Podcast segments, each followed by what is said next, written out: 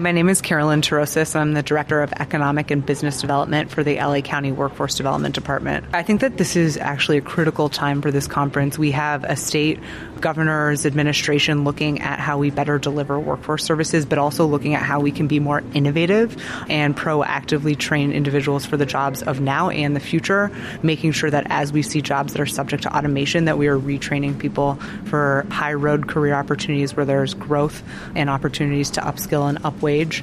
I think that this conference here is really important because we have, you know, the fifth largest economy in the country in LA County. We are rapidly growing and we need to talk about what sectors that we're targeting together. The reason that I appreciate this conference is because it's really the first time that I've seen industry, business leaders, workforce development boards and agencies, as well as uh, education at the table, all talking collectively about what we're going to do together instead of the siloed approach that traditionally occurs. And for that, I think that this is extremely productive. The workforce landscape is rapidly changing, and educators and their institutions need to keep up. Preparing students before they enter the workforce to make our communities and businesses stronger is at the core of getting an education. But we need to understand how to change and adjust so that we can begin to project where things are headed before we even get there. So, how do we begin to predict the future? Hi, I'm Salvatrice Cummo, Executive Director of Economic and Workforce Development at Pasadena City College and host of this podcast. And I'm Christina Barcy, producer and co host of this podcast. And we are starting the conversation about the future of work. We'll explore topics like how education can partner with industry, how to be more equitable, and how to attain one of our highest goals more internships and PCC students in the workforce. We at Pasadena City College want to lead the charge in closing the gap between what our students are learning and what the demands of the workforce will be once they enter. This is a conversation that impacts all of us you, the employers, the policymakers, the educational institutions, and the community as a whole. We believe change happens when we work together, and it all starts with having a conversation. I'm Christina Barcy. And I'm Salvatrice Cummo, and this is the future of work. Hi, this is Christina Barcy, the producer of this podcast. And in this episode, which happens to be our first episode, you'll hear from voices like Chris Holden, our representative in California Assembly, Senator Anthony Portantino, and a few other voices who either spoke or attended at our very first Future of Work conference, held last year in November of 2019, right here at Pasadena City College finding ways to connect and work together as a whole community really does start with having the conversation. And we're so excited to begin to lead you on this journey, starting right now. My name is Brandon Wade. I am a student at PCC. There's always a disconnect between what you get out of school and what they're required of, of, you in the workforce, no matter what your workforce is. Usually, when you go in there, the point of going to school is I want to go to school so that I can go into the workforce, so that I can contribute to the workforce. But oftentimes, when we leave school, we find ourselves in this position of the workforce is like, you said you were going to give us this, but you're not giving us this. It is important to me because I have major in TV and radio, and there's a major disconnect between what's expected of you and what is often taught. I think it's important because we need to continue to collaborate and build these partnerships Oftentimes at community colleges, we're trying to anticipate and, and guess what the workforce really needs, but this gives us the opportunity to directly hear those needs and how we can address them and work together. I mean, I think we should be having this meeting on a quarterly basis. I think that this is really going to move the needle. And I think in two to three years, you're going to see that employers are at the table at the outset of designing curriculum, at the table at the outset of credential programs, and making sure that we are forward thinking and training people for jobs that exist now and in the future rather than jobs that are already obsolete. I think you're really going to see a shift in the partnership with industry. And I hope that we have these conferences on an annual or quarterly basis. Now, at this time, I would like to bring up to the podium a very special guest, a champion to the San Gabriel Valley area, our representative in California Assembly. Please help me welcome Assembly Member Chris Holden. It's a pleasure to be here with you and to uh, join with all of those who have put in such a great effort to make this event not only happen today but timely. Pleased to be here and welcome you to this most important discussion on the future of work. Thinking about the future of work does require that we think about the future of our young people and how they will make their way in this world and how we can support them on their journey. It is imperative that we partner with industry and to understand the direction that business is moving, be it toward how work is done, as with increasing use of automation and its impact on the workforce, as well as with materials we use for example, new jobs created in the building industry installing solar panels. New job development will increase as we integrate into our work framework the notions of sustainability and protecting the environment. Can our work be without the traditional office, the work from home, more environmentally sound, but is it something lost without being able to work side by side with one another? So, it is not just the type of work we will do in the future, but how we will work. There's also the matter of social justice and quality of life for all workers. Do we just accept that there will always be some workers who will get stuck in low wage jobs? Or do we adopt a culture to lifelong learning and foster continuing education and training so workers can continually move onward and upward? And can we collaborate as industry, academia, and government to provide the necessary leadership and resources to meet the needs of the workforce. The challenges are before us. U.S. Department of Labor Employment Outlook statistics inform us employment growth in STEM occupations at 10.9% is among the fastest growing areas. This growth rate is expected to result in 1 million new jobs between 2016 and 2026. Career examples are information security analysts, with 32% growth projected over the next 10 years between 2018 and 2028. The median pay is projected at 90, over $98,000 annually. We should be preparing our students for employment in other fast growing occupations with high wages. These include the life, physical, and social science occupations. For example, physician assistants, nurse practitioners, occupations which have growth rates of 31% and 28%, respectively. The minimum wage projection for these occupations is upwards of $107,000. I may have to change my profession. Addressing head on the opportunity to meet the needs of high school students, I was pleased to introduce Assembly Bill 288 in 2015, which created the College and Career Access Pathways Act. Known as dual enrollment, this legislation authorized community colleges and school districts to partner to allow high school students to earn college credit. Through this program, it is feasible that a student can graduate high school with sufficient credits as a college sophomore or even a two year degree. The program was designed to support those students who might not otherwise have college in their sights and or who are underrepresented in higher education. The program is underway in Pasadena's John Muir High School and, quite frankly, throughout the state. This year, I successfully introduced Assembly Bill 30, which extends authorization five years past its initial 2022 sunset date to 2027. I would also say that in the process of getting deeper and evaluating understanding the importance of dual enrollment, we recognized that in high school there were DACA students who were not able to take uh, college credits under this program. And so we passed a bill that allowed the DACA students to also have access to dual enrollment as well. As we move forward to strive for ways to prepare tomorrow's workforce, I look to educators and industry leaders such as yourselves to bring forth your ideas. We are welcoming your ideas. And as I say, dual enrollment was not my idea. It was taking a concept and ideas that had been out there and that you brought forth, and we put them forward through legislation to make them work because that's the role that we can play. Remove the clog like a plumber and then get out of the way. And so we look forward to your ideas moving forward.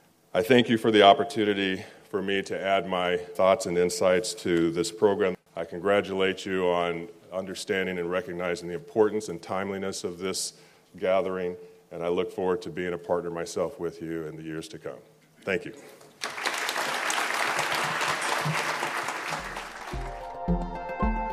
I'm just so encouraged by the fact that every single person said we need to be doing a better job of working together because the will is there. I think now the next step is making sure that we're implementing policy at a state level and that we're awarding funding in a way that incentivizes those partnerships rather than incentivizes co- competition.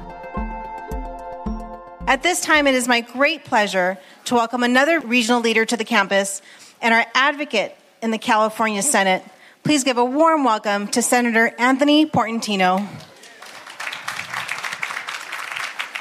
So when I go home, my wife doesn't clap when I come in the house. So I'm Anthony Portantino. I proudly represent PCC, GCC, Citrus. I have students from Mount SAC communities, Rio Hondo, LA Community College. So I like to think that I am the ground zero for community colleges in the state of California in my district, right? And so I'm happy to be here. I, uh, you know, it's interesting. I grew up in New Jersey, went to public schools, have a bachelor's degree, and I get to make policy in the state of California. And I consider myself to be one of the strongest public school advocates in the state of California. Now, I'm not a classic educator. I have to tell you, when I was out of office, I taught a couple classes at USC and had a blast. So, for all the teachers, I know why you do what you do. It was really, really fun and rewarding to connect with young people in the classroom. But, you know, we have a lot of promise and a lot of excitement going on in the state of California. Obviously, a room full of all of you here spending your day to talk about workforce development, what we can do, how we can collaborate. You know, that's the exciting part. It's taking our words and turning them into action, right? I mean, over the past 20 years, you know how many times the legislature has reevaluated the master plan for higher education and generated a book and then put it on a shelf? Probably five times in the last 20 years. How many times have you heard a politician say, let's put kids first? Now, how many times have you seen that happen? I just spent three years fighting to get high school start time moved back. And I had the entire, yeah, I had the entire world fighting me on that. And there was three decades of science and research, not just one decade, three decades that said when you start high school later, test scores go up and death goes down. Let me say that again. When you start high school later, test scores go up and death goes down because suicide and car accidents go down. The number one and number two killer of teens in America. And yet people would say, I agree with the science, but there ain't no but if you agree with the science and you put kids first, right? So, how do we do that moving forward? So, I was in Korea last year and I saw an exciting model. So, one model is they go to class for a month and then they work for a month. They go to class for a month, and then they work for a month. So the business community in that region has a direct relationship with those high schools. And when those kids graduate from those high schools, they get a job at the business that they were working in. Another model that they were using in Korea is kids go to class Monday, Tuesday, Wednesday, and then go to work Thursday and Friday. Now, Korea does both, and they have success with both. So here we are in America with an education model that was created when we were a manufacturing and a farming economy, and we're still doing the same thing. Right? I hate to say it, we're no longer a farming and manufacturing economy in the year 2019. So we got to do things differently at a time when nobody likes change and everybody talks about what can we do. And so they asked me out in the hallway, what can we do? Well, we got to take the excitement from today and move it to policy and action tomorrow. That's what we got to do. Because if we don't do it, we're going to have a lot of kids who aren't skilled to succeed next year and the decade after. So, what do we got to do to do that? We've done some things right. We've erased the line between high school and community college through concurrent enrollment. That's a great first step.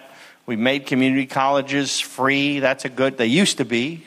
And I can't tell you how many arguments I had with 60 year olds who tell me how successful they were because they got to go to community college free and they got to go to UCLA when it was $800 a semester and they got to go to Cal State LA when it was $250 a semester and then I say, but will you raise your taxes to help a kid go to college today? And they go, no, why would I do that? Well, how the hell did you get your success? Right? So, everybody over 60 who doesn't want to pay it forward and help this next generation, and I don't care where they were born. Do you?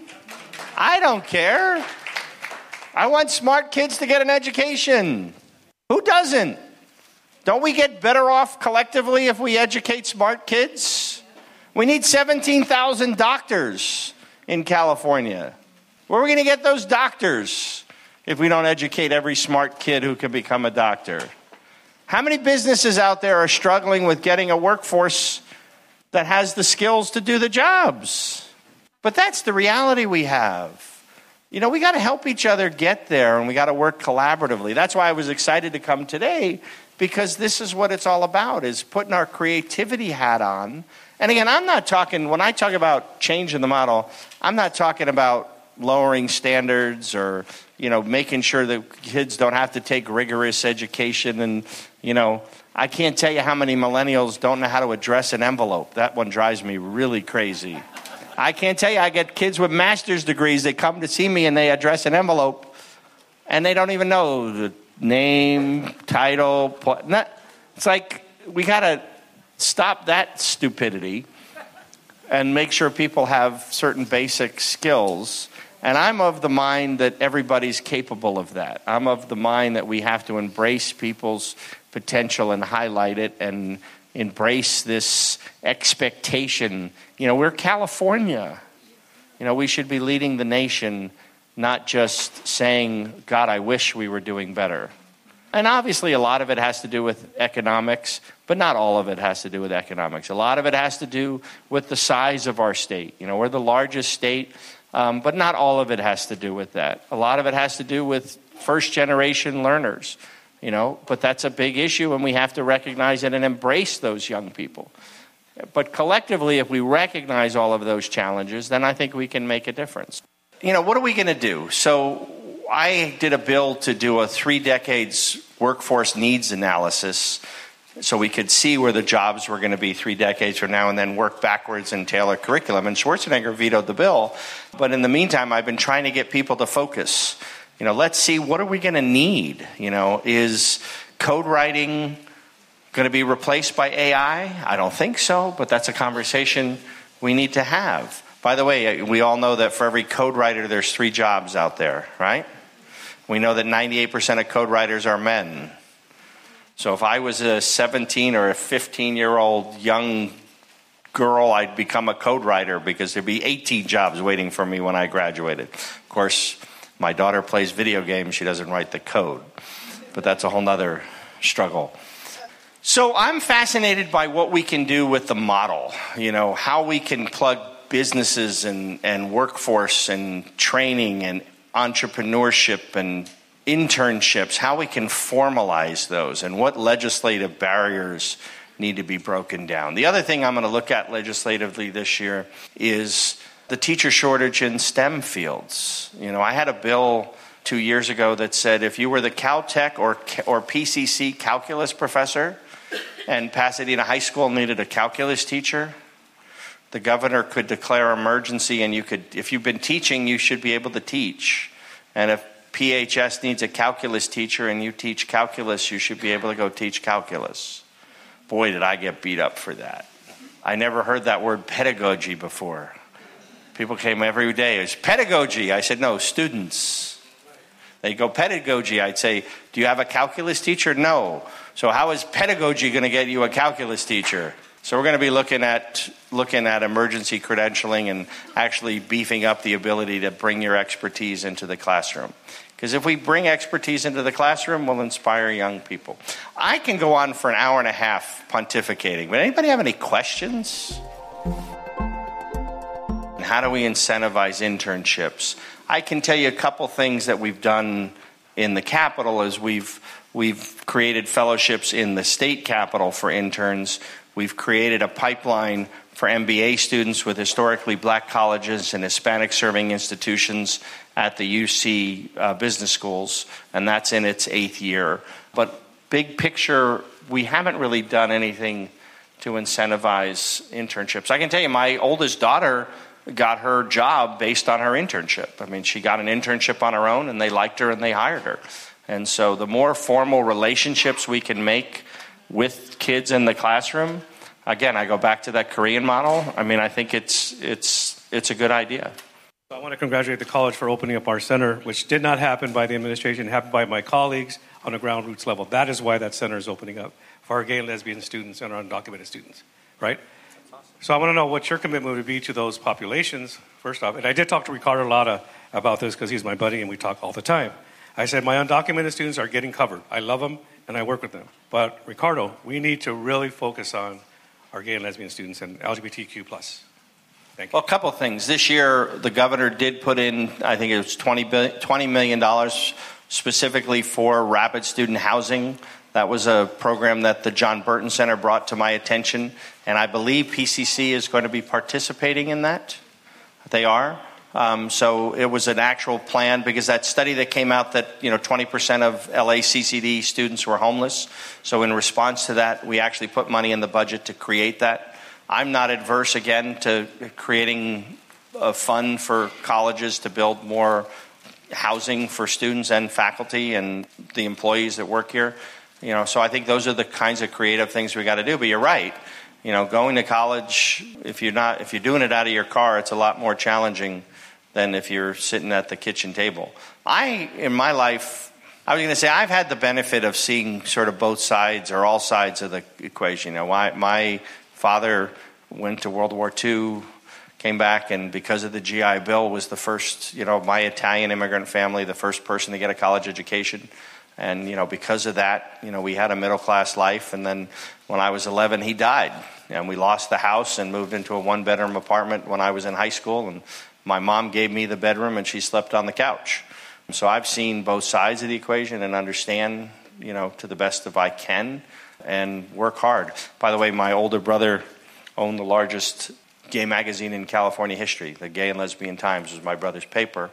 And he is revered in San Diego because 40 years ago, he was the first person to say, We're not two communities, we're one. And so he bought a little paper called the Gay Times and changed its name to the Gay and Lesbian Times. And so the GLT was the first major LGBT media to market to the community because he said we have one common civil rights struggle. And so John Duran used to say that I'm the most gay friendly straight politician in California. I got to tell you, when I was mayor of La Cañada and I was in the gay pride parade, uh, you know, there were probably about 14 of my constituents were in the audience, but they appreciated the fact that the mayor of La Cañada was in the gay pride parade. So, and my last question, and then they're giving me the hook. Yes, Good, ma'am. Good afternoon. Thank you for being here. My name is Karen Childers. I'm LA Director for the Los Angeles Orange County Regional Consortium, representing the 19 community colleges in our area. My question has to do with strong workforce. First of all, thank you for the influx of funding and ongoing funding into career technical education programs across the state. It's very important to the success of our students. My question is about the calculation formula. It was changed from 1819 to 1920. And the net effect to our colleges, our students in Los Angeles, was $14 million less being funneled into community colleges in Los Angeles County.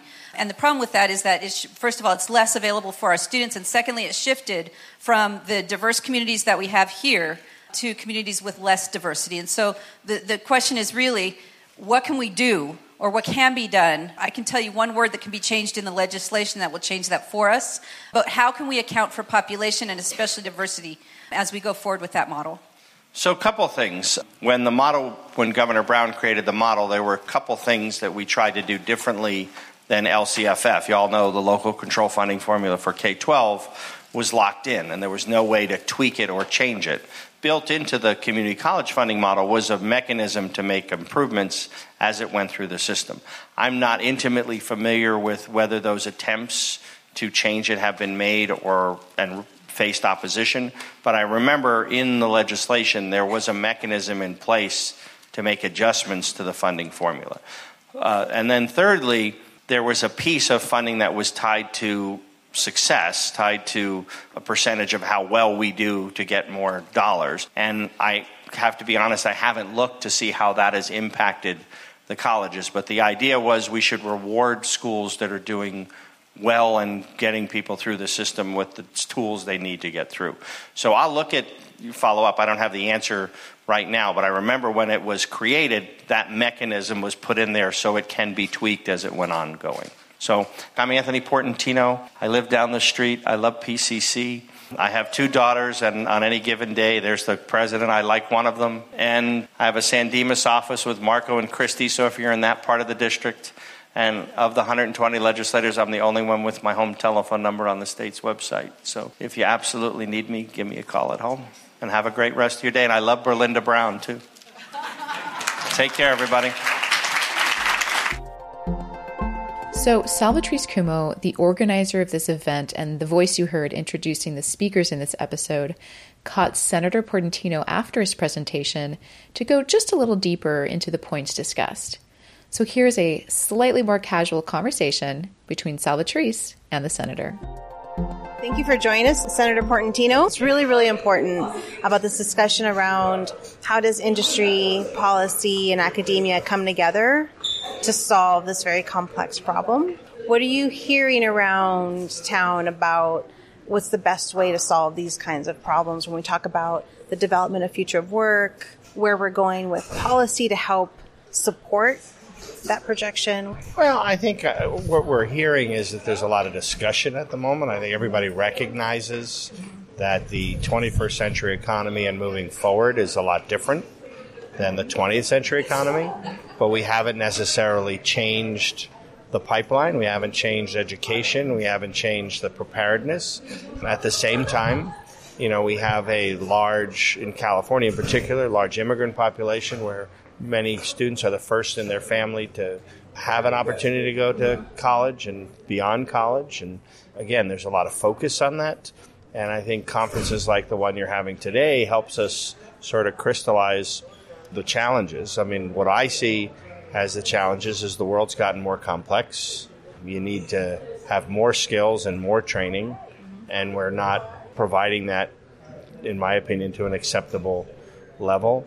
You know, I was just in Korea recently, and they have some unique education models where uh, students work for one month in the classroom and then one month in the business, or they do two days at the business and three days in the classroom. You know, they're actually changing their high school model with their calling new collar, you know, office tech jobs, making sure that they have a workforce that's tech savvy.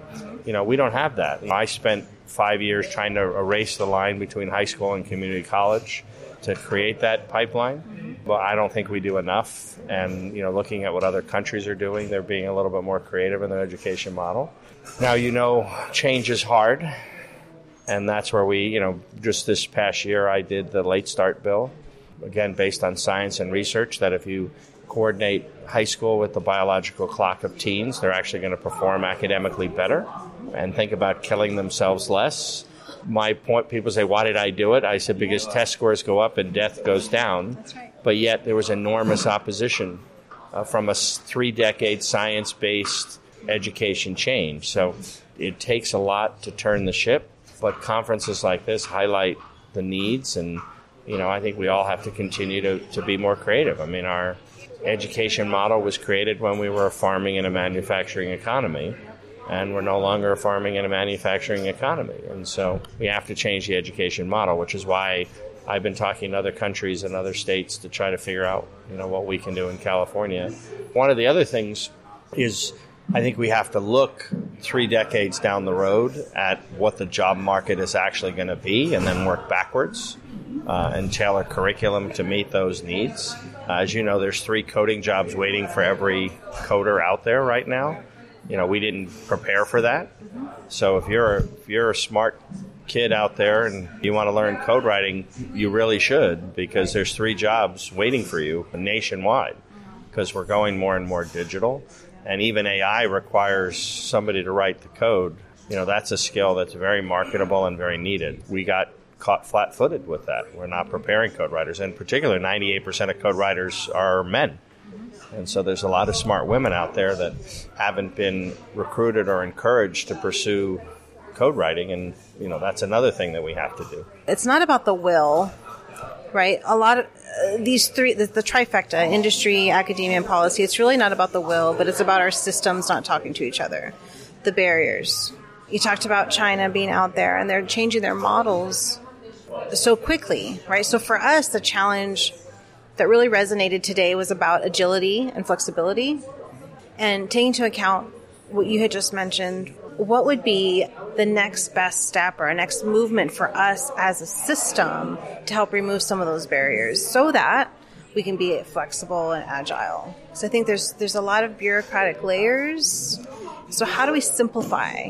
Well, one program it's called PTech that was developed by IBM, which is bringing that business expertise directly into the classroom and creating a partnership, a formal partnership between the high schools and the community colleges to get kids with the skills they need through the system. So I think more direct involvement. Now, that in and of itself, the moment you inject direct involvement, you make other people nervous. And so I think part of it is the actual implementation, but I think rhetorically we have to do a better job of saying enough of this BS saying kids come first when nobody puts kids first. You know, we have to call people out for not putting kids first. And then we actually have to start enacting these policies that put a premium on what's in the best interest of kids. Because if we actually give young people the skills and the tools they need, it helps business, it helps the economy, and it helps get rid of poverty. And there's a big push between the safety net and education. You know, when we had the budget crisis in California, 60% of the cuts came from education. And that's a short sighted approach. You know, the, the, old adage if you teach somebody to fish, they fish for a lifetime. It's still, it's the same truth here. There was a huge conference in Sacramento on poverty recently, and I was very frustrated because the conclusion of the conference was the sole reason for poverty is the lack of high paying jobs. That's a really simplistic view of life. The reason why you don't have a high paying job is because you haven't learned a skill. And I'm not talking about a four year skill, any skill. You work in a mechanic shop right now, you're making a good living, but somebody has to teach you computer diagnostics because that car that pulls in is no longer the car that you just take a lug wrench and take a spark plug out. I mean, it's plugged into a computer system. And so we forget sometimes the role that education plays. And frankly, it doesn't always rise to the level of priorities that people talk about. And I think we have to call people out when they don't prioritize education in our children's best interests. You know, they're actually running counter to what's in the best interests of society when we don't do that. Would you also say that that would be something that we would call our business owners, our employers out on incentivizing them or getting them motivated on engaging more closely with community colleges so we can serve this talent gap so that we can be ahead of the curve around robotics and AI and really this fourth leap of, of a technology surge that we're feeling? How would we engage our business community a little bit more and incentivize them? Well, I think that's a that is a great point because if you have a top robotics program right now, you've got people who engage.